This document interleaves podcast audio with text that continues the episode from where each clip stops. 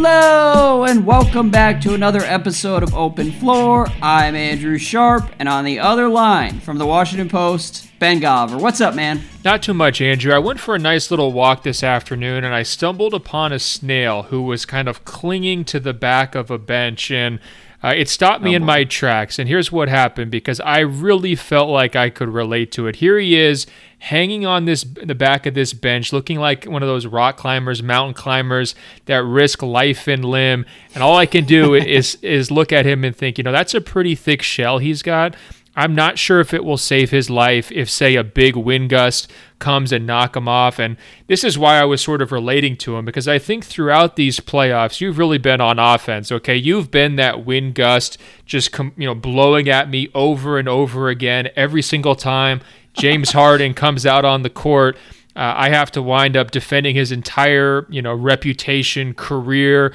everything from accusations that he's a fraud and he can't do it and he's playing the wrong way and all these other things. And I've gamely played along with that, Andrew. And and mm-hmm. here's the other thing. Look, uh, part of me wants to go on offense and, and, kind of put it back in your face and kind of even the balance here. But I also struggle uh, with the fact that one of my mantras is, you know, don't judge a player on his best day uh, or his worst day. But the more I thought about it, I just think that, you know, you call me captain accountability. I need to hold you accountable because if James Harden ever played a game as poorly as Kyrie Irving played in game two against the Milwaukee Bucks, we would have to do a six hour long emergency podcast where you break down every little detail of Harden's uh, personality, his mentality, probably who he's dating, what he's eating, and everything else like that. And look, I don't uh-huh. want to crush Kyrie because he played very, very well in game one. I know we got some emails about that. Uh, he wasn't as good as Al Horford, but he was good for the Celtics but he was an absolute mess in game two. And so I'm actually going to, you know, stand here uh, right now, feeling myself like the snail, you know, full of fury. and I'm going to say this, Andrew. I'm not going to do the rest of this podcast unless you will come on this podcast, you know, get rid of the leprechaun boxers that you're wearing, put down the lucky charms, don't tell us any more stories about your study abroad experience in Ireland, and you're going to come out here and say point blank Kyrie Irving had the worst game in this year's playoffs by a star, period. I need to hear those words from your mouth. Well, let me ask you: Did Kyrie come out and release, or I guess the Celtics would have been the ones to release a like five-part breakdown of all the fouls that weren't called on him in Game Two against the Bucks? No, okay, he did not do that, but he also did not play Game Two with shrapnel from an IED in his eyeballs like James Harden did, and James Harden still wound up having a better performance in that game than Let Kyrie Irving in Game Two. Let me tell you something. So I, I want to hear Harden, the accountability. Harden in Game Two. This Harden is not an empty threat, really Andrew. Impressive. This is very, very solid. It's not if you're gonna quit the pod, I'm not gonna say Kyrie had the worst game of the playoffs. I think some of the no, Raptors by a star player deserve some love for potential no, no. worst games of the playoffs. By a legit star player. KD has not had a worst game. Steph has not had a worst game. Even Embiid, when he could barely move because he was sick, had a more impactful performance than uh, Kyrie Irving. Ka- uh, Kawhi mm-hmm. has not had a worse game. I don't think Jimmy Butler's had a worse game. I can keep going on and on here. I'm saying from a true star player, no one has played as poorly as Kyrie did. And if you need me to, I can actually look up the box score and I can really break it down for you all the things that he did wrong. Or you could just admit that he played a bad game. I'm not saying he's a bum. I'm just saying let's be accountable when we see bad performances. Let's hold Kyrie to at least a tenth of the standard that you hold James Harden. All right, listen. I can't get there on calling Game Two of against the Bucks the worst game of the playoffs for Kyrie. I will grant you that it was not a great game. What I will say is that I really enjoyed Game One of Kyrie and Game Two of Kyrie because we got the full Kyrie spectrum. It was like the entire argument was right there. In Game Two, he was spectacular, making all kinds of tough shots, tearing the Bucks apart Game two, he was exactly, it was like a parody of the player that you've been describing for the last six or seven months. And so, well, we you're getting there. you're getting there, the. The you're, you're getting close. You're almost speaking my language, but I think I'm going to have to just go ahead and do it. Four for 18 from the field. His his okay. third worst shooting performance of his entire career. Zero free throw attempts. You know how I feel about that, Andrew. Not great. He had 4 mm-hmm. assists, three turnovers. He scored nine points, his fewest in a playoff game besides one game when he was injured. and only played 12 minutes for the Cleveland Cavaliers. If he didn't have the worst performance by a star player in these playoffs, I'm going to need a specific example so we compare it because you know Kyrie wasn't playing any defense in game two either. You know that for a fact. Yeah. Uh, well, I think, look, there were some Westbrook games that deserve some love if we're talking about worst performance of the playoffs. oh, come on, but ben it, Simmons, at least he's getting he some technically numbers. a star? I don't know. I think there are a number of players who deserve consideration in this conversation. I will say that you warned me coming into this podcast that you were going to be coming off the top rope at the start, and I, I'm a Just little pissed off because I had to deal with all of your text messages about Kyrie's game during the actual Bucks Celtics game. Yeah, but so those I feel were like jokes. I'm reliving a nightmare here. Those were in jokes. public or semi-public or whatever this forum is. This is serious. Uh, Those were jokes. This is serious. Come on. If you want to be accountable and you want to be able to hold Harden to this impossible standard that he's never going to be able to reach, you at least need to turn around and say, hey, another guy who everybody views as a top five point guard had the worst game that we've seen from a star listen, player listen, play. listen. Just because you're a Celtics fan. Harden, I no, because this is why we have to be careful recording podcasts late at night because they get a little too personal. I'm not holding Harden to any impossible standards. All I'm asking for is don't go out and suck. Don't be half as effective in the Okay. playoffs. So as what did Kyrie do in season. game two? What else would you call it? He was Kyrie worse than Harden. sucked. Okay, thank you. Finally, okay, I'll, I'll take that. i I mean, it's not quite as far as I wanted you to go. I mean, I could have used a little more oomph, compare him to a vacuum cleaner or something, but I'll take it. I'll take that, and we can Okay. move forward. There we go. Let's move forward. I do enjoy any sort of dispatch from your afternoon serenity walks. I thought that you were going to somehow turn around and compare me to the snail, but I like the image of you as like the cliffhanger, like Sylvester Stallone. Did you ever see that movie in the mid 90s? No, that's pop culture, Andrew. I don't do that, but it sounds good. Okay, there we go. Pop culture is risky on this podcast. Uh, we will not be reviewing the Game of Thrones Battle Battle of Winterfell on here, but um, Ben, we've successfully buried the lead. We need to talk Sixers. No. We delayed recording the podcast so that we could talk Sixers Raptors game three, and going into Sixers Raptors game three, I had absolutely no idea what to expect because the game one was so dominant from Toronto, and game two, I'm still not sure exactly how the Sixers won. But Ben, it turns out for the second straight playoff series, we have come on the podcast Oh, boy. and successfully shamed the 76ers into saving their season.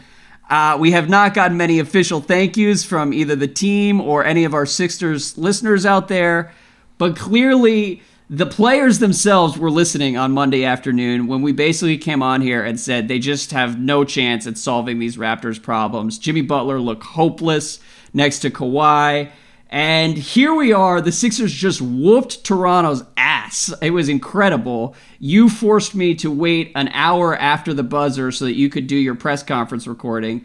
What are your thoughts here on where we are with this series? You're going to have to get over this bitterness, Andrew, okay? I do it for the world, not just for you, and you can sacrifice one hour of sleep so that everybody else can take in the most important storylines. Look, when Nick Nurse is dropping dimes like our biggest adjustment is playing harder, you darn right I'm going to be staying up and, and capturing that and sharing that with the entire Twitter Yeah. universe.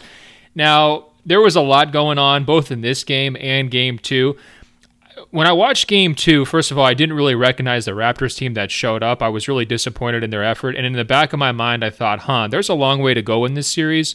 But I think they're going to regret their performance because Embiid was basically a zero. It wasn't necessarily his fault. Uh, he was really sick, as he let everybody know afterwards. Uh, but uh, he also did make one really nice play late, so let's give him credit for that. You know, that's one more well, play than two. than he Ky- had the pass, the the cross court pass to Jimmy, and then the the finish at the end was really really impressive, considering how bad he'd been on offense all night. No, it's a great point. Two more plays than Kyrie made in his game too, so great point there. Uh, Are we gonna do this the entire podcast? I will quit the podcast. okay. Um, I just thought that they were going to regret letting that one slip away with a flat effort and looking a little bit back on their heels, surprised by Philly's adjustment and everything else. Um, I expected a team that's veteran, you know, that's been through some of these disappointments before, that's tried to tell us, uh, you know, what they're made of and how we've got them all wrong and everything else to come back in a much better shape than game three. And instead, Philly just blitzed them. I mean, they were not ready for it. And it's like, this series has started, guys. Uh, I don't know what uh, their mentality is at all. I don't know how they explain this, but it's kind of fun to play the game from the Raptors side of like who gets to be the scapegoat because the list is so long. It's like you know we used to do those roundtables at SI where we'd have like seven different people weigh in and it would always get mm-hmm. annoying mm-hmm. because we'd all say the same person. This is like the legit roundtable question where every single person could have a different answer and we could blame everybody. We can blame Kyle, we can blame Marc Gasol, we can blame uh, you know, Norman Powell, Serge Ibaka, I'm sure is a popular pick. Fred Van VanVleet. I mean, the list goes on and on. You could probably blame Nick Nurse too if you want. Um, yep. I have a feeling that the Raptors fan base is not going to take this loss well. Well, yeah, you could also throw Masai Ujiri into the oh. mix as well. I mean, he's been like more or less Teflon over the last 12 months, but you look at that bench and I'm not saying that I would criticize Masai, but I think that the questions are warranted. And I'm sure that some Raptors fans are going to look at the end of the bench and be like, all right, so how did this happen? because they were playing Jody Meeks in game two, and that alone was a red flag that's probably set off some alarm bells. Um, it certainly did with me. I don't know, man. I, I think the things that have changed, Embiid guarding Siakam was huge in game two. That continued in game three because basically, if you're going to sit back and make Siakam a shooter and and contain him around the rim and even in the mid range, which Embiid is long enough to do, like that cuts his offense in half and makes him half as effective. And um, and then when you remove Siakam as a effective second option next to Kawhi, there's just not much there. I mean, that like Gasol was a zero again. Lowry was a zero, potentially even less than a zero. I mean, like yeah, it was, was, just a mess. Math lesson. He was a minus twenty eight, so significantly less than so, a zero. Uh, no, good point yeah. on the the Siakam neutralization. There's no question. And if you kind of flip it around, uh, you know, like you were saying, they crunched Toronto's court a little bit, but then Embiid actually starts to hit three pointers for once, and all of a sudden Philly's court looks pretty wide, doesn't it? Uh, it's amazing yep. what uh, impact that had. And then, of course, the pick and roll they're running with him uh, and Jimmy Butler, where you're basically just saying, hey, here's our two best players. Let's see what they could do offensively. Everybody else watch it. And Toronto seemingly having no answer for it. I know a lot of people are kind of grumbling after game two. It's like, what are they doing having Ibaka play against Embiid? Uh, this is you know ripe for exploitation and they kind of came back and did it again in game three and like sure enough fully exploited. Uh, and i think you know nick nurse i mean he's he's gonna have a late night tonight. You know him and his staff are gonna be up you know with with black coffees no no cream and sugar at 2 a.m trying to figure out what they're doing for game four. Yeah it, it's rough because they certainly seemed like they were out of ideas in the middle of game three and I can't pin it entirely on Nick Nurse because guys like Ibaka have got to be better than they have been. And I mean, really, like everyone outside of Kawhi and Siakam, and I said this two weeks ago. I like I don't trust any of these guys. Unfortunately, they were so dominant in game one that I kind of threw all that out the window and was just like, look, the fit here is incredible. Kawhi is the best player left in the East, maybe the best player left in the playoffs. Toronto looks awesome. And now I I regret all of it because like literally I was up in Canada. I feel bad. I was having conversations with people being like, "Hey, like I might see you again in June. Hopefully it'll be warmer." Like, uh, LOL and then like that's really smart by know. you good covering you know good covering your butt you know planting some seeds trying to make some friends international exchanges. You know i really appreciate well, that. You know what i was no no no. I was seriously look i felt good about trusting the raptors for the first time in my professional life. So i was talking to raptors employees and being like look I never believed in you guys. I gotta be honest with you here. Like, I've doubted you every step of the way, but this year feels different. And so I guess a couple days in Toronto sort of made me a termite as well. And I was um, going to say you, you, went up there and you became one of those animals at the amusement parks. You're you know you're fitting yourself with a termite termite disguise. I mean, kind of embarrassing. The funniest part to me though is we got an email from a guy named Julian who whose subject line was Kawhi Leonard is playing like MJ. He says, just watching game three, this feels like the first time since MJ I've seen an NBA player play so effortlessly, gliding by defenders, always instinctively having the right move, shooting and dunking, just playing in a gym with some kids. Then, like 15 minutes later, he writes back, never mind. And in the last minutes uh, of that game, I mean, of course, Kawhi played well, right? There's no doubt. I mean, he, he is making it look easy at times. But didn't we see that I don't want to be here. The hashtag he gone, distant gaze on the bench from Kawhi Leonard. I mean, he looks. I mean, like he was dude, he was no. picturing maybe a sandcastle in San Diego. Or here's the thing. Here's the thing. You have not given Kawhi his proper due almost the entire season, and certainly over the last two weeks. He's been amazing, and if he had a, a gaze at the end of the game it's because they were down 25. I can't blame him for kind of spacing out in the final minutes. I will say this. On the mat. No, he Raptors just looked side, like he though. was thinking Uncle Dennis really thought Kyle Lowry was the guy. Like this is what Uncle Dennis came up with. That was the look on his face, man. I'm telling you. Well, speaking of Uncle Dennis, I have someone in my life, my Uncle John. He's like my second uncle. We go to Wizards games together, um, and he's just full of dad takes, basically. Like he's in his mid 50s, die-hard hoops fan, and he texts me about four minutes into the first quarter of Sixers Raptors and says, Kawhi either needs to force Toronto to trade Kyle Lowry or he's got to get the hell out of there. He will never go anywhere with Kyle Lowry and Danny Green in the starting lineup. It's all very sad. I'm telling you, so, Kawhi's look was your uncle's text in human form. Like he was the emoji. He was the the staring off, I don't want to be here, get me out of here emoji face.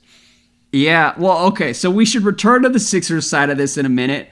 But I do wonder, so like if Kawhi is not going to be in Toronto long term, where do you think he ends up this summer? Because he had stretches in this game where he really did look like the best player in the league and one of the best isolation scorers we've seen in like 20 years. I mean, it was like watching him with this particular Raptors team, or at least the version we saw in game three. He was like Steph Curry on Davidson, where like nobody else could do anything, but it didn't necessarily matter for various stretches because Kawhi was just so good. He could get whatever he wanted. I mean, I'm still completely blown away by how great he's been in these playoffs. So I think it's like becoming a much bigger story as we go here. Like this guy's gonna be a free agent, and nobody has any idea what he'll do. So, like, do you have any sense? Do you have any dreams for him and where he should end up? What do you think? I do have some dreams for him. After Game Six between the Clippers and the Warriors. Uh, Joe Lacob went over and gave a, a handshake, a you know congratulatory kind of handshake with Steve Ballmer. You know, thanks for playing and all that. And I put up a picture of it and I was joking to somebody next to me after I posted it. I said, hey, that's the $50 billion handshake. Um, and her name is Sabrina. She's a Clippers writer. She does a great job. She was like, wait, are you sure? 50 billion? That sounds like a lot. So we Googled it. Joe Lacob was worth 1.5 and Steve Ballmer was worth 48.5. And we both looked at each other and we're like, wait a minute, Steve Ballmer's worth 48.5? That doesn't sound right. We, Is that a real number? Are you serious? It's a real number. So we Googled it, Andrew. It turns out Microsoft stock has doubled in value over the last decade. So they've become one of the very most valuable companies in the entire world, kind of under the radar when nobody was paying attention. And so I was starting to think, like, wow, if the Warriors are kind of being accused of like doing all these things, like, how are they keeping these players? How are they getting these guys to kind of take discounts? Like, what could Ballmer really do if he just decided to like circumvent every NBA salary cap rule and like put your entire family on the payroll and so forth? So I guess my that was a long wind up to say Kawhi Leonard should go play for the Clippers. He should get about 25 of his family members jobs in the Clippers organization, all being paid uh-huh. directly by Steve Ballmer. This guy's got so much money uh, you you know you got to go where the best ownership is, and obviously money uh, makes a big difference. And by the way, I think if Kevin Durant leaves the Warriors, he should play for the Clippers too. I know it probably won't happen. I understand yeah. all this Knicks stuff, but those two guys should go to LA. Hey guys, what's up? This is Ben Golliver with Sports Illustrated's Open Floor podcast. Keeping a healthy lifestyle should be easy, right? You eat veggies, drink green smoothies, exercise to get your heart rate up, and do yoga to bring your heart rate down. Woo! Well, maybe not so easy, but there is something that helps improve everything, and you can do it with your eyes closed. It's sleep. Sleep Number knows what it takes to sleep your best. The Sleep Number 360 Smart Bed lets you choose your ideal firmness, comfort, and support on each side, your Sleep Number setting. It's the perfect solution for couples. These beds are so smart, they respond to your every move and automatically adjust to keep you sleeping comfortably all night. Proven quality sleep is life changing sleep. And now, for a limited time during the Memorial Day sale, save $1,000 on the new Sleep Number Special Edition Smart Bed, a queen now for only $17.99. You'll only find Sleep Number at Sleep Number stores or by visiting www.sleepnumber.com. That's www.sleepnumber.com. Okay, so Durant and Kawhi have a complicated history. Durant has publicly called Kawhi a system player on a couple different occasions. He, he said it first in 2014, and then 2016 he refused to recant. And I think that there's probably some simmering tension that would complicate no, any fine. kind of dream team with those two. Kawhi can but, just play defense. He doesn't have to come over half court, and Kev can just play offense. He doesn't have to come over half court. They can make it work. I think that's the whole point with Kawhi, though. His offense is absolutely on Durant's level right now, which I don't is know. crazy to think about. I don't know. It, I, I really, I really disagree with that because I think he's getting a lot of attention because he's scoring so well in isolation. But is that the best way to play? I mean, I think I've yeah, got one not. question. I've been, you know, kind of making fun of him a little bit about okay, he's in and out of lineup, this and that, but um, you know, chemistry wise, everybody's falling by the wayside. They don't seem to have that offensive system to kind of make each other better. Even in game one, it was the Kawhi show and the Pascal show, and everybody else was just kind of standing around watching. And for a lot of that Orlando Magic series, it was just like, hey, here's Kawhi beating up on some kids who can't guard him. Is that the best way to play basketball? If we're going to criticize James Harden for being too ISO heavy and not really playing within a team framework and, you know, eventually hitting an upper limit on how far your team can go playing that way, don't we have to mm-hmm. apply a similar standard to Kawhi? Well, we would, except that Kawhi has been twice as effective playing that style so far, and so I think that has to matter as well. I, if you want to say that Durant is a better creator when? and can exist within a motion-heavy offense, but like no, if, slow if, down, slow down. When did Kawhi win playoff games as the number one lead option on an offense? He hasn't done that. I mean, I mean he got injured against the Sixers. Okay, and uh, you, he beat the Orlando Magic. That's gonna oh, that's gonna trump James Harden's multiple runs to the Western Conference Finals. Come on. All right. So are you saying that you would rather have James Harden than Kawhi? Because I disagree. As a lead off uh, lead option of an elite offense, yes, I would.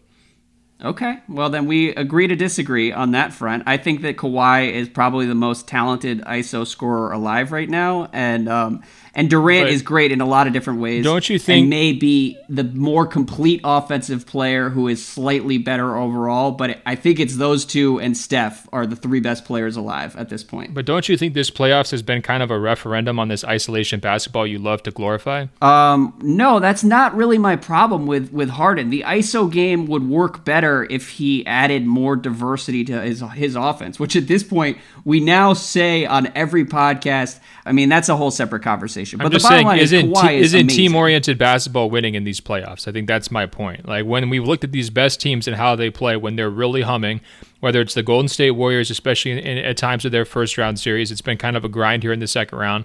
Uh, if we look mm-hmm. at the mm-hmm. Milwaukee Bucks in terms of how they played in game two of their series, if we look at how Boston was getting scoring from all five positions in their game one victory, and and frankly how Philly was playing uh, in game three in terms of keeping the ball you know moving around and, and getting balanced attack.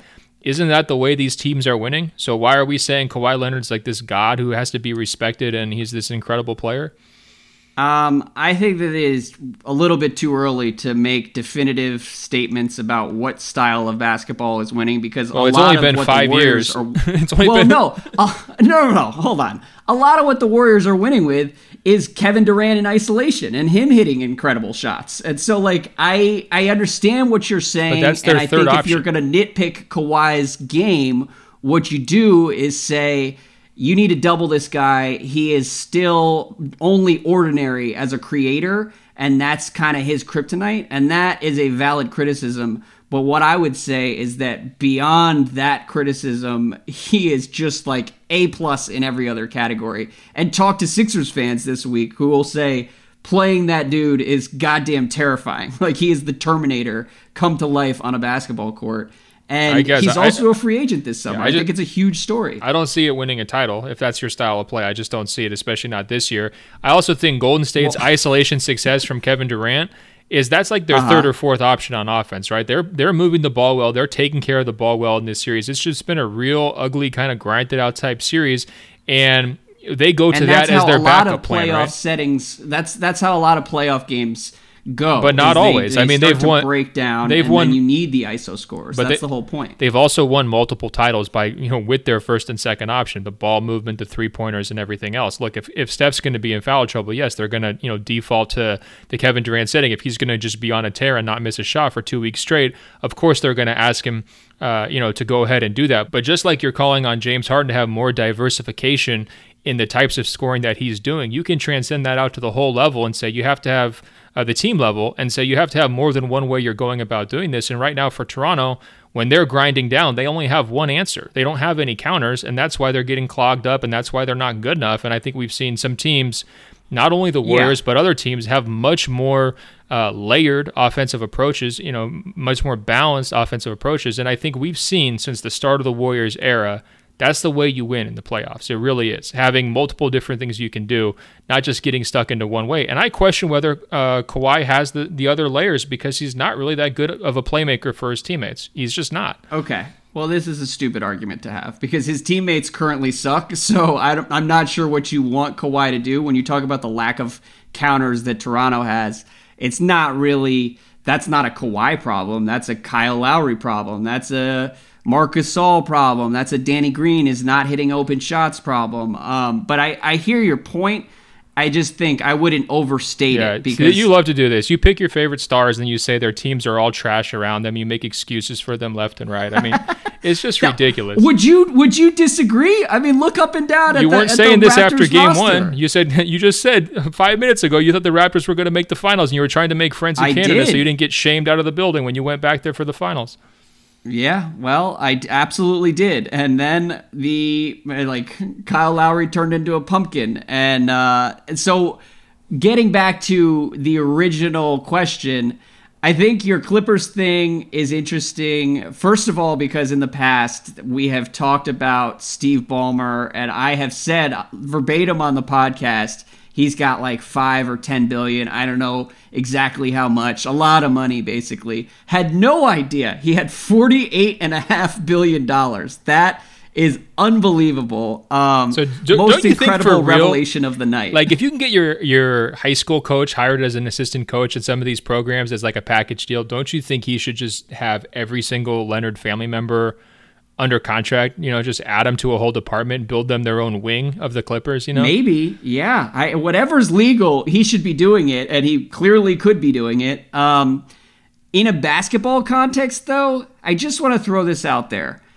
The Clippers are pretty overrated as a free agent destination, as far as I'm concerned. I think that's one of those things that sounds great on NBA Twitter, just like going to the Brooklyn Nets sounds great, and everyone is like, why wouldn't you consider this? This is a no brainer. This team plays hard, they're full of like grinder role players.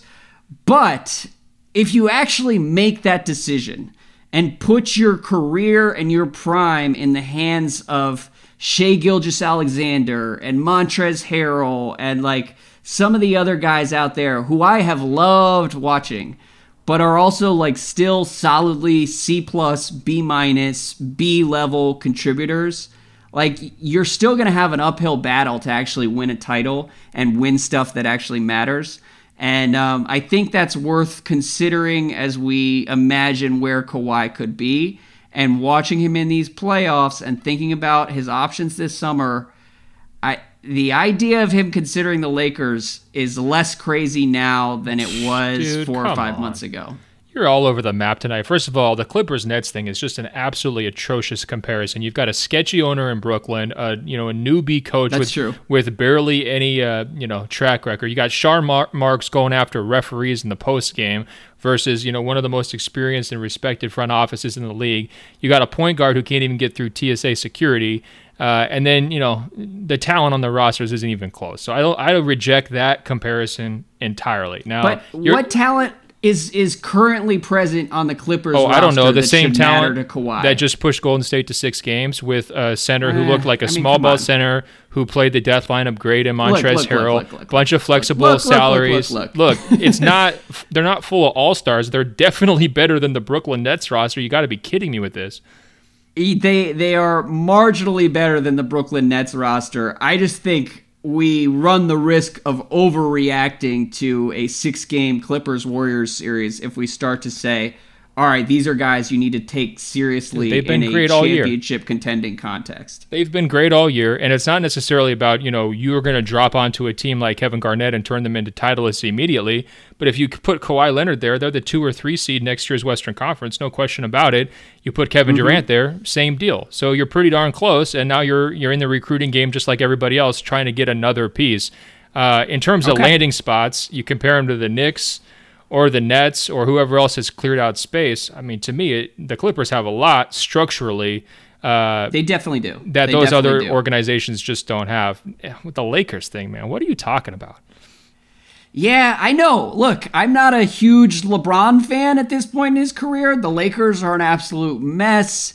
But if you're looking across the league at who he could actually pair with to go chase titles for the next couple seasons, I don't know. I mean, unless you're going to say that the Clippers are going to end up with Anthony Davis in addition to Kawhi, then I then obviously the Clippers are the best place in the league. Or if the Clippers are going to land Kyrie Irving and Kawhi, then clearly LA and the Clippers, I mean, are like far and away the best team for Kawhi. Um, but absent that and absent those dominoes falling, like I don't know. There's no obvious answer out there. So I mean, if he were to leave Toronto, it's it's kind of a crapshoot to me, which I think makes it even more intriguing. And again, like I, this is the craziest story in the NBA to me. I really think that Uncle Dennis has not played this well, and I think if I was in Kawhi's shoes, I would want my next contract to be a long-term home. Right? I would not want to have yeah, to exactly. play this deal of like, okay, we're going to go there, and maybe it'll work out, maybe it won't. You're trying to pick a place that's going to work out for as long as possible with the best chances possible. You're telling me Rob Pelinka, Jeanie Buss, LeBron James, Lonzo Ball, like these are the people you're entrusting the rest of your not, prime with. I'm not necessarily There's telling no you anything. I know. So I'm, I'm saying, saying, like if you're going to compare those two again, though, it's like eh, Kawhi. This is going to be a five year plan for him. Where are the Lakers going to be in five years? It could get really, yeah. really dark. We can agree on that, right?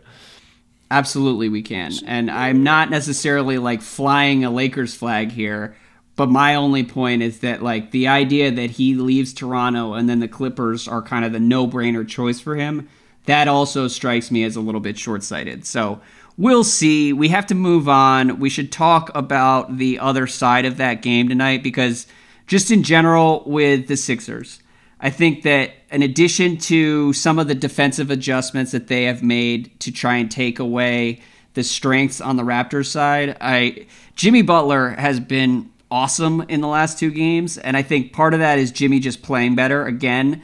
Open floor coming through and motivating him at the moment it matters most. But um, additionally, I really think that they are using him in a much smarter way these past two games, where they're using him almost entirely on the ball. They're running pick and rolls with him. Simmons is now playing more of that Draymondish role where he's setting screens and then crashing the boards.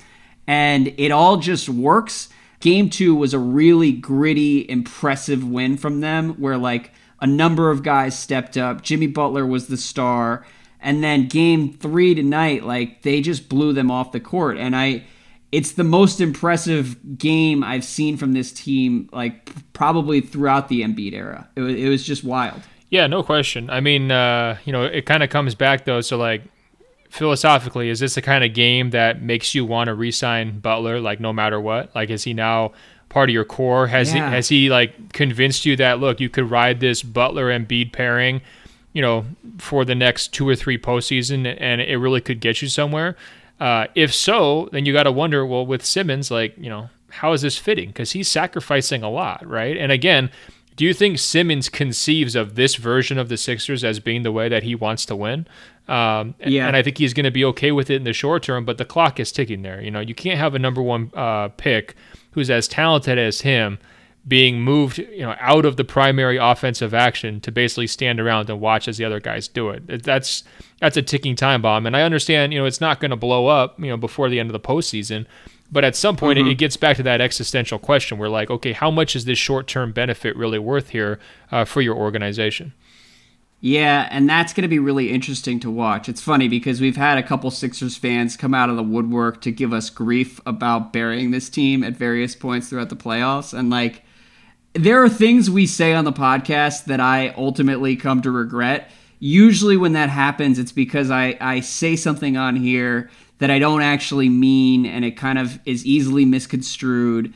I, there's nothing we've said about the Sixers that I regret over the last couple weeks. It's like, you know what?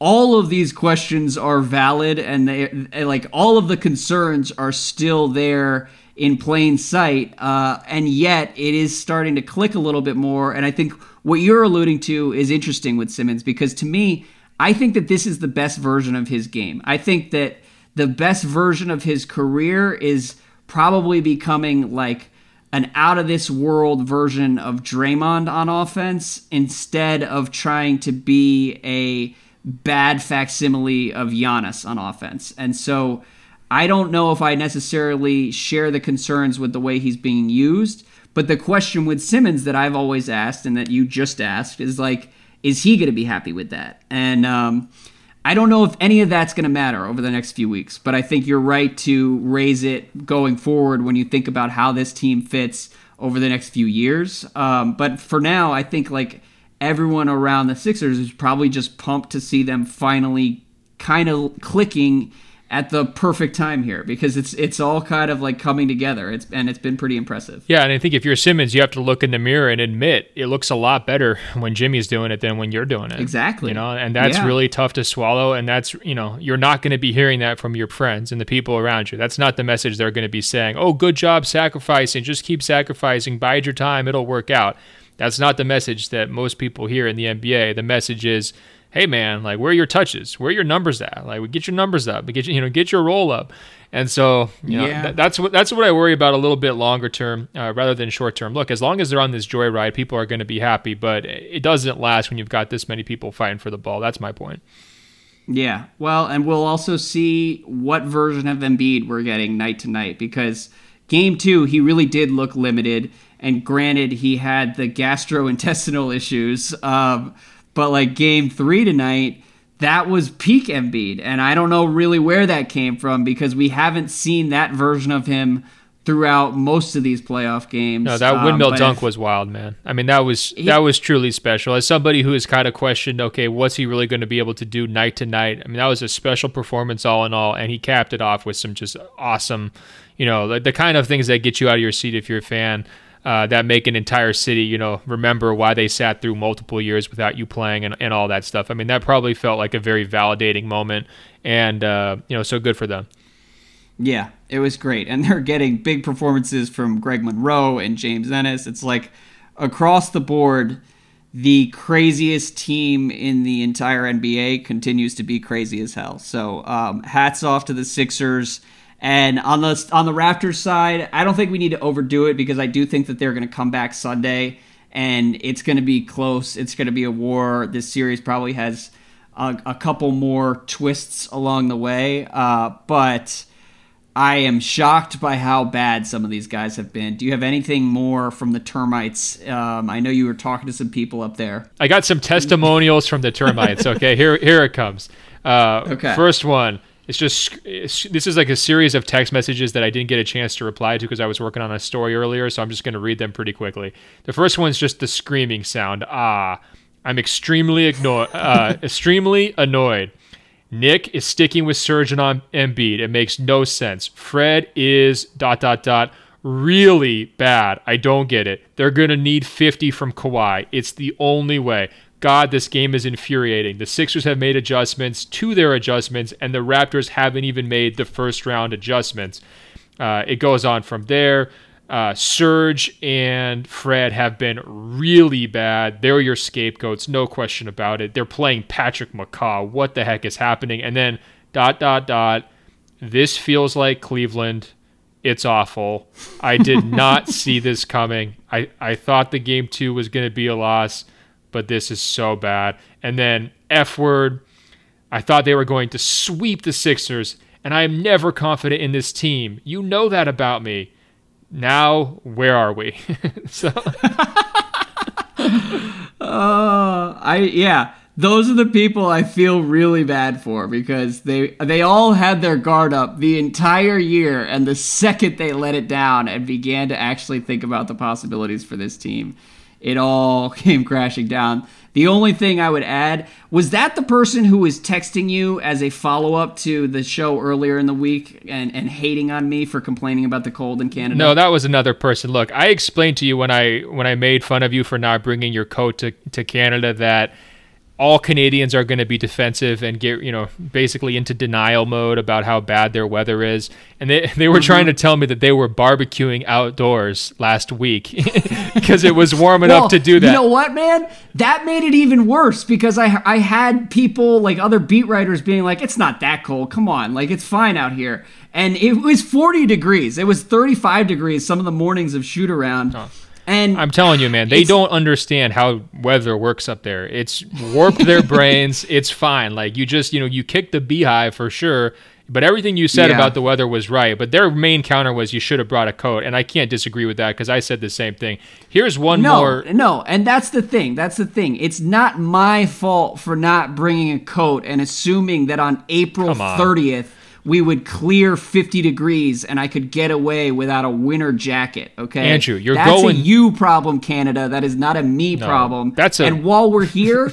none of their credit card machines work properly. so when you go to buy anything in Canada, it takes an extra 90 seconds oh that God. becomes incredibly inconvenient after you do it like 5 or 10 or 15 times throughout the day. Okay, broke boy, get an American Express. The bottom line is if you're going 75% of the way to the North Pole, you have to bring a coat. That's on you. Control what you can control.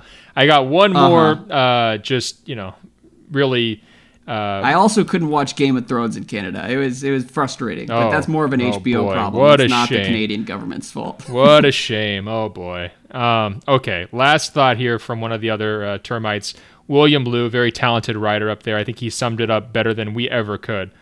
Familiar. Mm-hmm. Every year we swear up and down that the Raptors are different, and every year this same embarrassment hits us like a cold shower.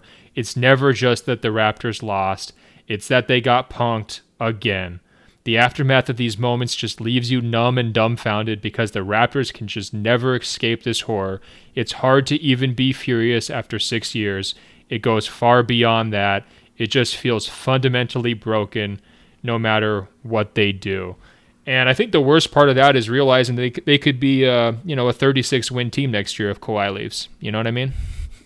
Yeah, they absolutely could be and yet the series is not over at all. And so that's why I understand where the Raptors are coming from, or the Raptors fans, that is, in terms of like the scar tissue that this kind of reopens. I don't know if you can reopen scar tissue. You can certainly reopen old wounds, and that's what game three did in Philly.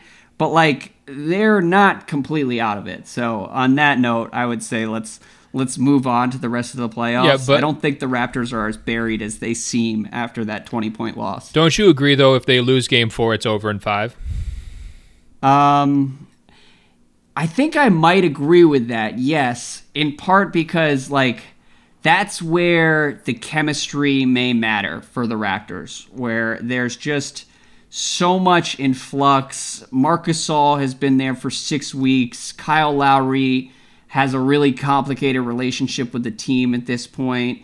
Kawhi and Danny Green are free agents, and I think game five, down 3 1, is when a team would have to like band together and be really mentally tough to keep the series going and to really believe that they have a chance.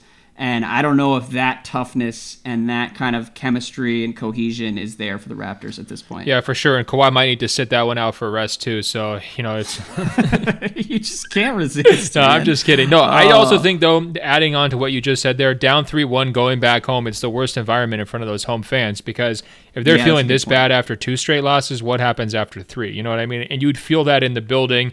And that's when all that Cancun talk and all the other stuff that people say about guys' you know, minds wandering and checking out a little bit would really hit that team hard. Um, all this being mm. said, it feels like we're overly bearing Toronto. I feel like we should predict a game four win for them. Okay. Well, I, I don't know. Our track record is murky, okay? We've we've saved the Sixers and brought the Sixers back to life twice by burying them. So I think we better stick with burying the Raptors and then maybe this series will go 7 okay. Uh, I guess whatever. All right, fine. Um, but moving on, today's show is brought to us by ProFlowers. Don't forget to thank the real pros this Mother's Day because where would you be without your mom? ProFlowers is an easy way to let your mom, your spouse, or any mother in your life know that you care. You can choose from a variety of bouquets and unique vases that suit every mom's style, then simply select the de- delivery date that you want and you're done.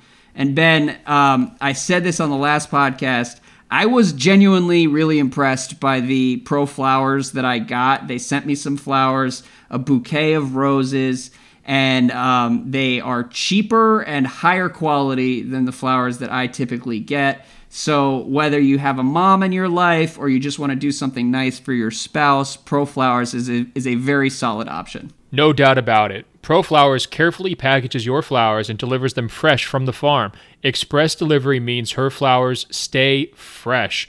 Right now, get one dozen assorted roses for just $19.99. Double the roses and get a premium vase for just $9.99 more. Visit proflowers.com, click the microphone in the upper right corner, and enter our promo code OPENFLOOR. That's proflowers.com, click the microphone, promo code OPENFLOOR. Mother's Day is May 12th, so don't wait. Order like a pro and get this amazing rose deal to thank all the moms in your life. And Andrew, I got to say, you know, I was giving you a hard time earlier about the Celtics homerism and all that, but I'm, I'm very proud to report that you pronounce vase instead of saying it vase. You seemed like a vase guy to me, and I'm just glad that you're not. Well, you know how I am with pronunciation, so every time I have to read vase slash vase in the copy there, it definitely stresses me out, but I, I appreciate you uh, supporting me along the way. Um, and on that note, let's talk Bucks Celtics quickly. Game three is Friday night. That is another game that is a complete toss up to me. I will read this email from Tarek, uh, who says an entire conversation about Game One of Bucks Celtics, and barely a mention of the player that led both teams in points, assists, and plus minus. Y'all really hate Kyrie, yet somehow, despite having another bad game, you managed to compliment and discuss Steph Curry because of a single play. Now, I want to say a couple things about this email. Number one Steph Curry hit the game deciding three, and that was the play that we were talking about. So, of course, we talked about Steph kind of salvaging things at the end. That was pretty impressive. Um, number two, Tarek has been emailing us these long screeds about hating Kyrie Irving for literally seven months. and every three or four weeks, he will pop up to hold us accountable. I guess he, he's grouping me in with you and Tarek, if you're listening, I just want to know, I want you to know that I agree with almost everything you say about how Kyrie is underappreciated, or at least like half of my brain agrees because I still have questions about Kyrie, uh, but that's part of the fun with him, anyways. Um, so I enjoy anytime you check in to say that Kyrie is great and we're both full of shit because I'm mostly on the same page as you are. I think Kyrie's skepticism drives me insane. Having said all that, I don't think we need to rehash the Kyrie argument mm. and can can focus on some of the other well, elements. Andrew, we mentioned Celtics. earlier how Julian, you know, emailed in with the fact check of himself about Kawhi Leonard's play. You know, about 15 minutes after he emailed the comparison to Michael Jordan, he retracted it. Did we get another email from Tariq after Game Two? I don't know if we did. Oh yeah, must have missed it. You know, sometimes your yeah. your email address changes. You know, it, it happens. Well, again, it's always an adventure with Kyrie. We'll we'll see where we are by the end of the series. Oh, look, because it, I have a lot of take equity invested in Kyrie, which is both exciting and terrifying. In all seriousness, he played very well in game one. He's not facing the same level of defensive attention as guys like Steph or Harden or whoever else, you know, big time player. That's just not how that series has gone. I really thought, and I said this on the last podcast, Horford was the difference maker. He was the guy who won them game one. There's no question about it. Mm. Uh, he led their defensive charge. The defensive scheme is why they won that game. Giannis was so off balance, he couldn't get anything done. It wasn't about Boston's offense, which was impressive in game one. That win was about their defense. And as Giannis started to figure out their defense a little, a little bit in game two, you know, things fell apart. I thought Boston uh, you know, also just shot the lights out overall. Uh, you know, they were getting yeah. contributions from basically everybody. We knew that was going to kind of come back to earth a little bit. So one of the big things kind of to watch going forward is where does that settle in, uh, and how much you know, are Kyrie's fingerprints on uh, you know the the supporting scores. How much is he doing to kind of create for others versus how much is he doing kind of one on one in isolation? Because it seems to me like Milwaukee's just saying like you know you can kind of go out there and, and do what you want to do.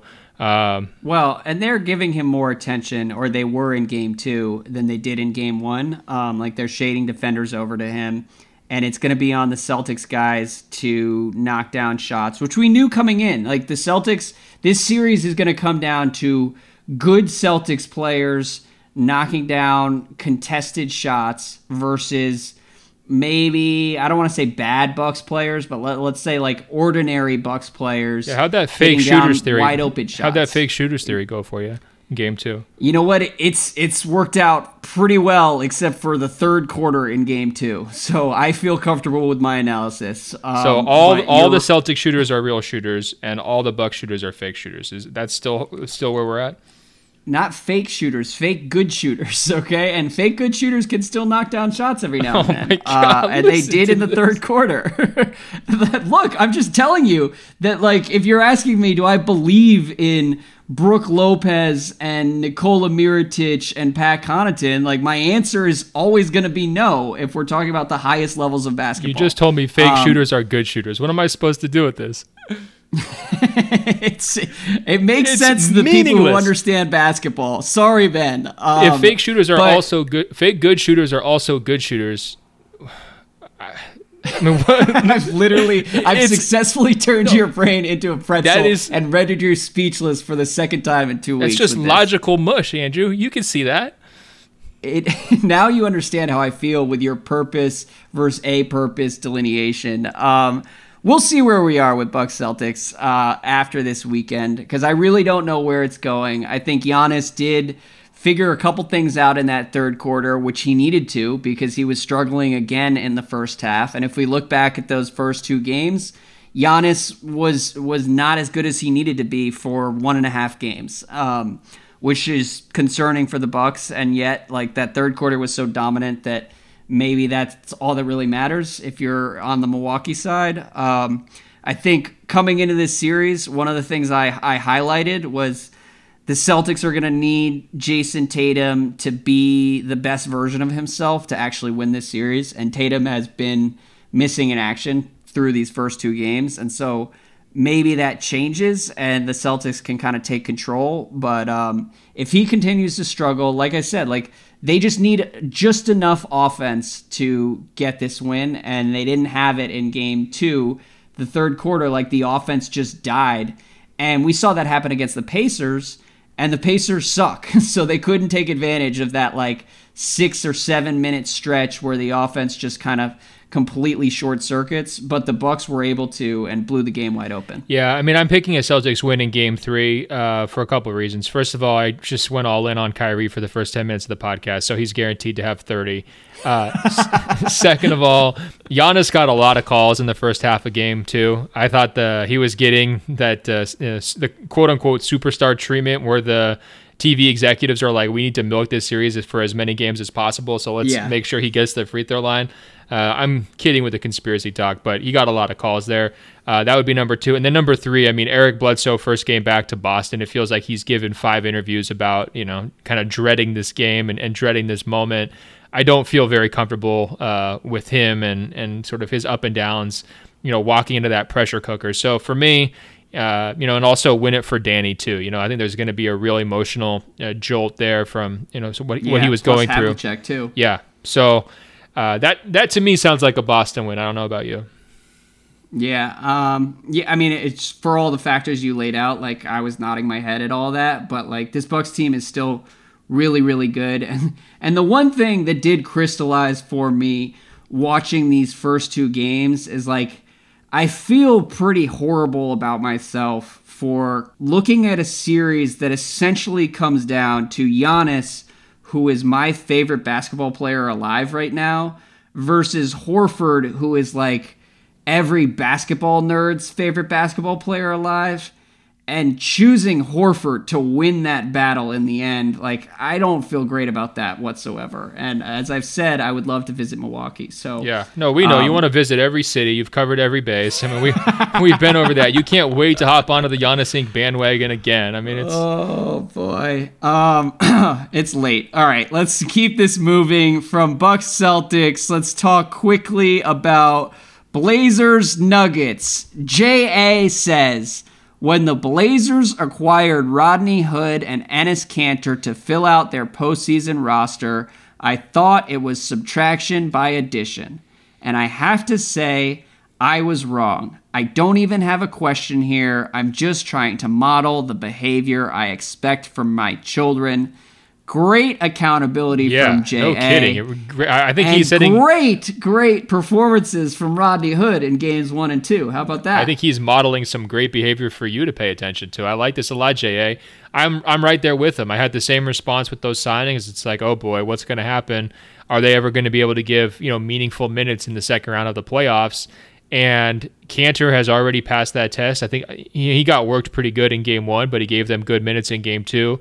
Hood, you know, giving them a much needed spark plug. Uh, you know, at times in both those games, just because you know Evan Turner and some of these other guys have just kind of been disappearing or, or MIA. I know Harkless is dealing with an ankle. I think that's been a problem.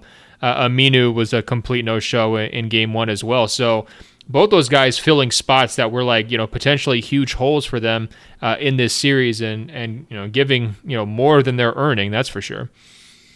Yeah, um, I love Roddy Hood sealing the game with that corner three to put the Blazers up ten at the end of Blazers Nuggets. Uh, I that's one I have trouble getting too excited about watching this Denver team, and I know that makes me um, vulnerable on the basketball internet. I might have to turn in my NBA Twitter card. It's just like beyond Jokic, who is every bit as dominant as everybody says there's just not a lot that really like piques my interest on that Nuggets roster, and so I do hope that Portland handles their business in this series and and advances to the conference finals because I think seeing Lillard on that stage would be really really cool. And beyond that, like this series beyond Rodney Hood is not that interesting to me. That's all I can say. So a 22 year old point guard sealing a series victory over San Antonio and then coming out and, and looking pretty good in game one doesn't get you excited in any way. I mean, you you you you hype this no. guy D'Angelo Russell up like for months, right? We were about to talk about D'Angelo. you hype no, him up I, for months, and then you know Jamal Murray is actually doing some of the things that you thought D'Angelo Russell was going to be eh, able to do. Here's the but thing. you already rendered your verdict no, on him, so you're afraid to jump ship my heart was never really in the D'Angelo Russell hype. Oh and if oh people listen to the God. podcast, no, if people listen to the podcast all season, we almost never talked about the Brooklyn Nets. It was strictly the first game of that first round series that brought it all coming back to me because I couldn't resist finger wagging at you and gloating a little bit. But I mean, like, I can barely D'Angelo is fine. I would rather watch D'Angelo Russell play offense than Jamal Murray take these little 19 footers and just like run around screens the entire game. I think D'Angelo Russell is is a little bit more entertaining than Jamal Murray. Um, and but if you're asking me like Spurs Nuggets game seven, like I, yeah, that game didn't really do it for me, and I don't I don't yeah. necessarily know why. It's not a it's it's not a shot at the Nuggets. I'm just this that's where I am with this team. Like I, they're all young but I don't know if that necessarily correlates to a a higher long term ceiling for them. Um, I mean, like they're fine. Yeah, God forbid winning and, and you know clutch shots gets you excited. I can just tell you this: when I look at was it that clutch? They almost blew like a massive lead to the Spurs.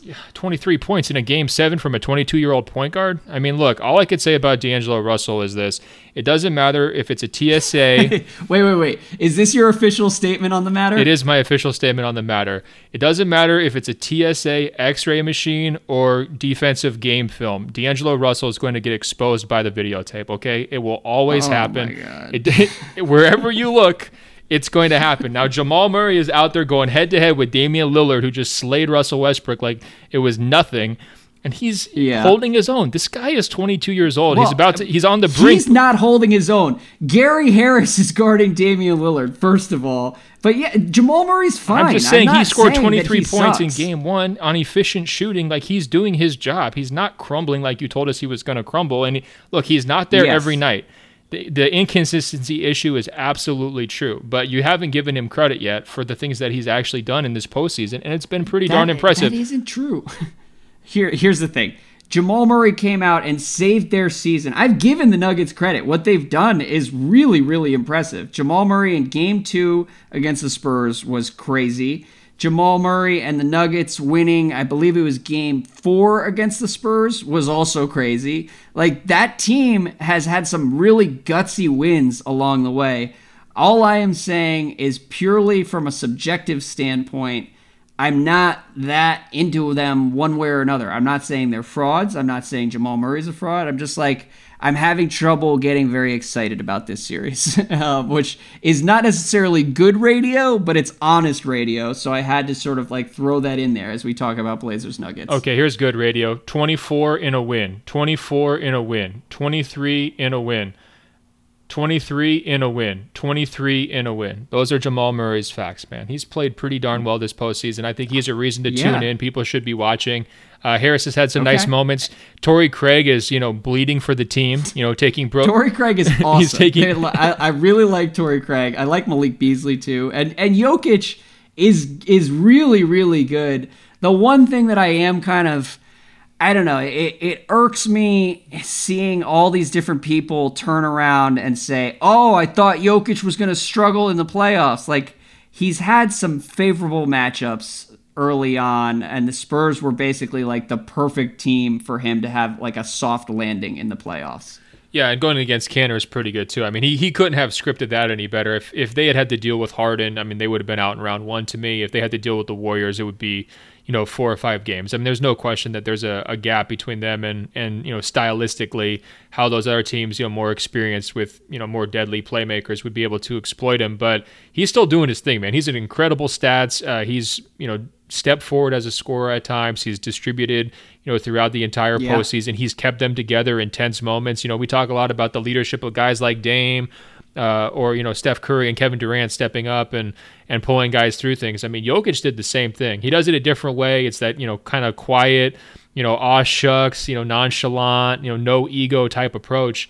Uh, you got to give him credit for all that stuff, and I, am actually looking well, forward to the rest of this series because just like the other ones in the East, it's difficult to predict. I mean, you know, it kind of goes back and forth. It swings.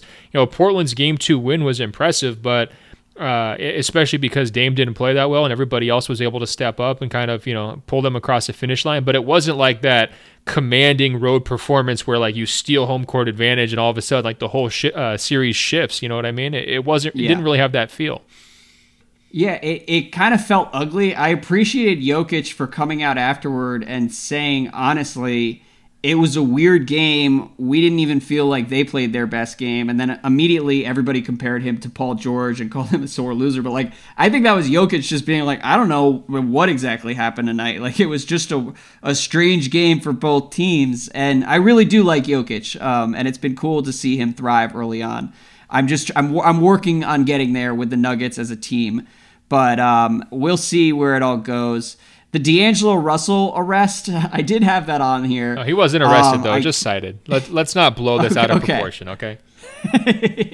well, let's let's be very clear. You said you wanted to make one quick statement on D'Angelo Russell.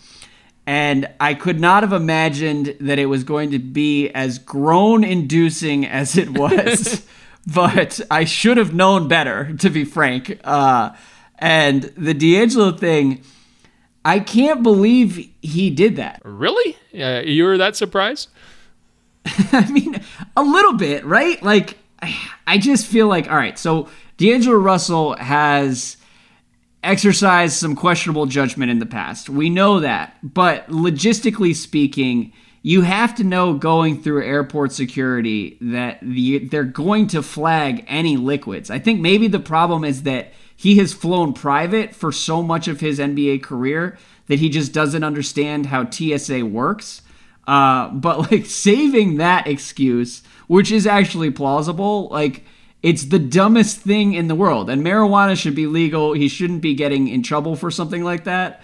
But I just, the judgment and, and really the execution of his plan is just shockingly stupid. Is it also possible he thought I'm D'Angelo Russell, so even if they found the liquid, they're not going to take it away from me because I'm D'Angelo Russell?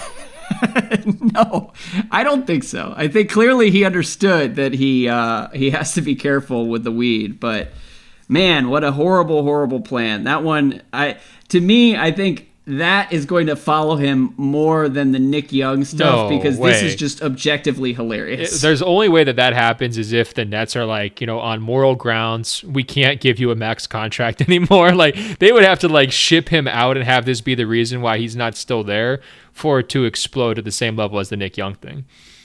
I don't know. I don't know if I'm ever gonna be able to watch a D'Angelo Russell game without him, without thinking of him hiding weed in a Arizona iced tea that was guaranteed to be flagged by airport security. Um, it's just unbelievable to me. Well, that's your guy, Uh, Team but- Sharp captain. You could be watching Jamal Murray. Instead, this is what we've got. Yeah, he's not. I don't know. I, I don't blame you for making me own D'Angelo Russell for the entirety of our podcasting careers. I am going to do the same to you and Ben Simmons. And so that's just the way the ball is going to bounce. Uh, but moving on, one final question here from friend of the podcast and noted Bucks psychopath, Ben Thompson he tweeted this. He didn't send it into the podcast uh, specifically, but I talked to Ben about the Bucks basically every week now. Um, and he said, "Who is the better player in general, Draymond Green or Al Horford?" What do you think, Ben? I'm really curious. I think there are a lot of layers to this conversation. I take Draymond. What are the layers? Well, okay, so the layers that I see are Draymond is the best defensive player alive. So that's number one. Um, point in his favor. Al Horford is very, very good and is also a good shooter. Draymond offensively is a very good creator. I think sometimes he gets overrated as a playmaker. Like he's he's good, but he's good specifically in that Warriors context. Like I'm not sure how valuable he would be on a decent team as an offensive player and as a and as a secondary playmaker. And I also wonder whether his weaknesses would hurt more if he were not playing next to two now currently three of the greatest shooters the NBA has ever seen. So, what's your argument for Al Horford? Just that he's pretty good Well, on Horford- defense and he can shoot a little bit. Horford is just kind of great at everything and stays out of the way, and you could slide him on to literally any team in the in the entire league, and um, he would be very very valuable. Okay, would uh, Golden State trade Draymond for Al Horford for this for this playoffs only throughout contracts? Yeah, probably not. No, the answer is Um, 100% no. Okay, what about the other way? Would Boston think about it? I think they'd think about it. I think that first of all, Golden State would have thought about it at numerous points No, throughout this season. on. They wouldn't now. I mean, look, Draymond now has turned it on to a degree that I did not really see coming. For the because third he's even straight better year. than he was last year. Well, yeah. I, I mean, sure, but he, he was 25 pounds overweight during the season. So, like, you can't act like this isn't a little surprising. Uh, I'm not surprised by Draymond's play at all. I, my faith never wavered in, in him. His health wasn't great at certain points. That always makes you uh, worry. Okay, has he lost a step? But in terms of you know being the highest impact guys or where I put him on the top 100 or any other stuff, I always have believed in Draymond. Um, I wasn't that shaken up. You know the the weight stuff. I know that got a lot of attention. Uh, there wasn't you know one doubt in my mind coming into this playoffs that he was going to be the most important defensive player in the entire thing, and that's exactly what he's been. Yeah, well, and and my question with Horford is like we've seen him come up short in key matchups at the end of these playoff runs. Like whether it's first of all, not whether it's Tristan Thompson. It's always Tristan Thompson. So he has a Tristan Thompson problem. But like if it's the highest level NBA Finals, I would probably rather have Draymond Green as a defensive player. I don't know. I, I do think it's there's no right answer um, in general because it's re- it's really difficult to divorce Draymond's value from the team he plays on. He's probably a little bit overrated if we're if we're putting him over Al Horford as a no brainer. Uh, no, the answer is definitely Draymond. Uh, I think Boston would think about it for sure. It's not like Al Horford's got no talent to work with in Boston's context. I mean, I understand you want to hype up Golden State stars, and you know because that's going to diminish Draymond in this argument. But Boston's got a ton of talent. Al Horford's able to play a pretty narrow role there for them. He does all the things they want him to do very well, but it's not like he's being taxed with, hey, you've got to go be this lead scorer, you've got to be this like shot maker who helps carry the offense. I mean, he's in a supporting offensive role, uh, maybe still a little bit larger than Draymond, uh, but nevertheless, I think Draymond's you know energy impact, uh, you know, definitely outshines him, and I would love to see Draymond on the Celtics because I think that mm. they would arguably arguably be even better than they are currently. Um, so yeah, I don't know. I it's interesting, I guess, and I think it's a credit to how well Horford plays that those kinds of conversations happen like right after game one because that was like the purest expression of his value. Um, yeah. But you know, uh, the Draymond gets too much crap from guys like you, constantly loving to say all of his success Dude, is because no, no, of his teammates. L- You've listen, been doing this listen, for four listen. years. This is so annoying. Okay, I have been a Draymond believer every step of the way, and so chill on the on the Draymond skepticism. Yeah, triggered just slightly. Interesting questions. There, well, no, I'm triggered because it's like every ten minutes there's some other random thing. Like I'm a Draymond believer. I came into the season, I came into the playoff season and picked the Warriors to to win the title, picked the Warriors to beat the Rockets in 5, which looks like is the way things are going to go, in large part because I trust Draymond to turn it on when it matters.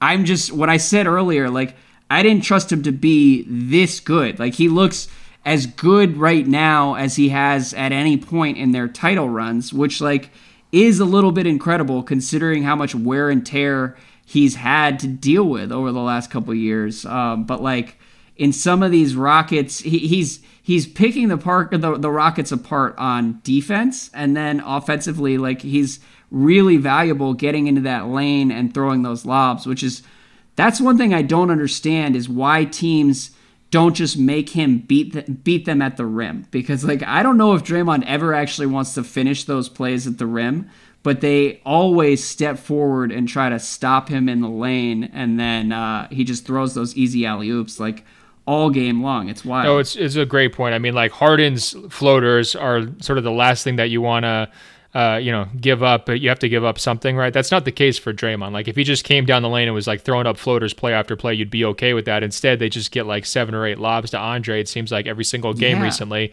Um, but look, this was my whole point you needed to be back on defense a little bit this episode, Andrew. You needed to feel the wind like the snail. I, I, lost it. I when you try to turn me into like Mr. Casual fan Draymond hater, that is one of my trigger points well, where I'm just like, good dude. I've been writing about Draymond being excellent for like five years. Well, here's uh, the thing but, on that though. No one's gonna outflank me when it comes to Draymond. I don't care if he's 350 uh, pounds.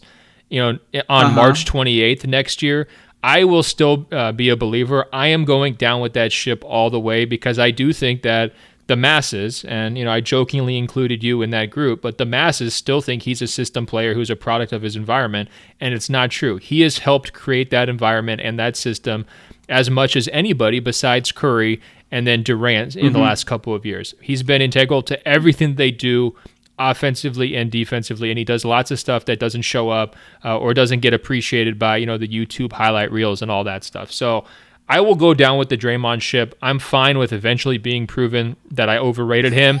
You know, at some well, point. There's no question that you will be overrating him at the end because at some somewhere along the way he's gonna like fall off a cliff and you're gonna be there calling him the best defensive player. Well, alive. here's the thing. I, but I'll be right there with I'll, you because I like. Draymond. I'd rather be wrong once than wrong five times like you have and all these other people have been wrong about Draymond for the last five years. So I'll just be wrong once.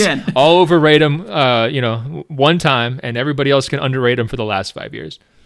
You're like you're like James Harden missing three after three after three and refusing to rewire your brain because I am not a Draymond hater yet You keep grouping me in with these haters. Uh, I'm I'm with you though in general. And you know why on the Draymond Horford question is because I have a vivid memory of last year, right at this time, when Horford was kind of picking apart the Sixers and ruining Embiid and Simmons at the same time. And then we came out of that series, and people were like, is Al Horford like a top eight player in the NBA? I mean, is he one of the best players alive and one of the most underappreciated players of this generation? And then they entered that Cavs series and he really had a hard time. So I'm not going to make the same mistake by kind of like overstating where Horford is in the in the pecking order because Draymond has proven time and again that against literally the best players on the planet, like he's as good as anybody. For so sure. I mean, Draymond has had more success against LeBron by far than Al Horford's had. You know, and you wanted to say it was a Tristan Thompson problem. Well, like Tristan Thompson was on the court, right? But it was really a LeBron problem, and LeBron outthinking him, outmaneuvering the defense that was led by Horford just time and time again. I know they had a bunch of battles, and for multiple series there, it was like he couldn't even get a single win. Uh, Draymond leading the Warriors' defensive scheme granted, with some pretty good help there on the perimeter uh, against LeBron, was very successful for multiple years in a row. I trust that track record. And also, Draymond's a little bit younger, uh, you know, compared to, to Horford as well. I think that we've just mm-hmm. basically made a straw man here. Is are there people who think it's Horford? Um, the poll on Twitter had, I believe, like 70% saying Horford was oh, better than Draymond. God, dude. So it's not a straw man. That may be full of Bucks fans because Ben Thompson is a Bucks fan. Um, so I guess there may be some recency bias there. But I think there are a lot of people who would say, in a vacuum, Al Horford's shooting makes him more valuable, whereas Draymond Green's lack of shooting complicates what he would be elsewhere, which – I think there there's a point to where that's actually fair because I like you don't want to overstate it, but um, you look out at the Warriors sometimes and there are so many non-shooters on the floor. You're like, how does this work? And then you remember that Steph Curry is literally the greatest shooter in the history of the game and commands like uh, twice as much attention as anyone else in the NBA and and frees up space in turn. So I think that's why it works but that story would be a little different um, on 29 other teams. All right. Well, from here going forward, you clearly need to hop over to the right side of history and really shout this message out about how good Draymond is. If we have to win over that many hearts and minds, you know, the 70% of people out there, we're gonna have to okay. we're gonna have to band together here, Andrew. This can't be a one man thing. Yeah, we'll have to be less nuanced about this. That's fine with me. I I, I like Draymond so much personally that I can get on that bandwagon. Um, because again the guy is just a complete maniac. And as my buddy, who's a diehard Michigan State fan, shout out Lonnie, uh, he said, you know, sometimes you just have to be wired a little different to be six six playing power forward for 10 years. And uh, that is Draymond Green, and I will always love him. So, on that note, Ben, you have to go to Houston tomorrow. I have to go to sleep because it is 1 a.m. And I think we should reconvene next Tuesday morning after game four of Bucks Celtics and game four of Rockets Warriors. That sounds like a great plan, Andrew. Uh, all of the emailers, you know, we said a lot of hot takes. It was a late night pod. A lot of heat came out. Open floor mail at gmail.com. Open floor mail at gmail.com. Let us hear it. Uh, you know, I'm sure we got a few things wrong along the way, especially Andrew. Also, we're on uh, Apple Podcast. Oh that goddamn snail has ruined the podcast. Check us out on Apple Podcasts by searching for Open Floor. That's two words. Find our page, scroll down. It will say rate and review. Tap five stars. It's just that easy. I'm on Instagram at Ben.Golliver. Great news, Andrew.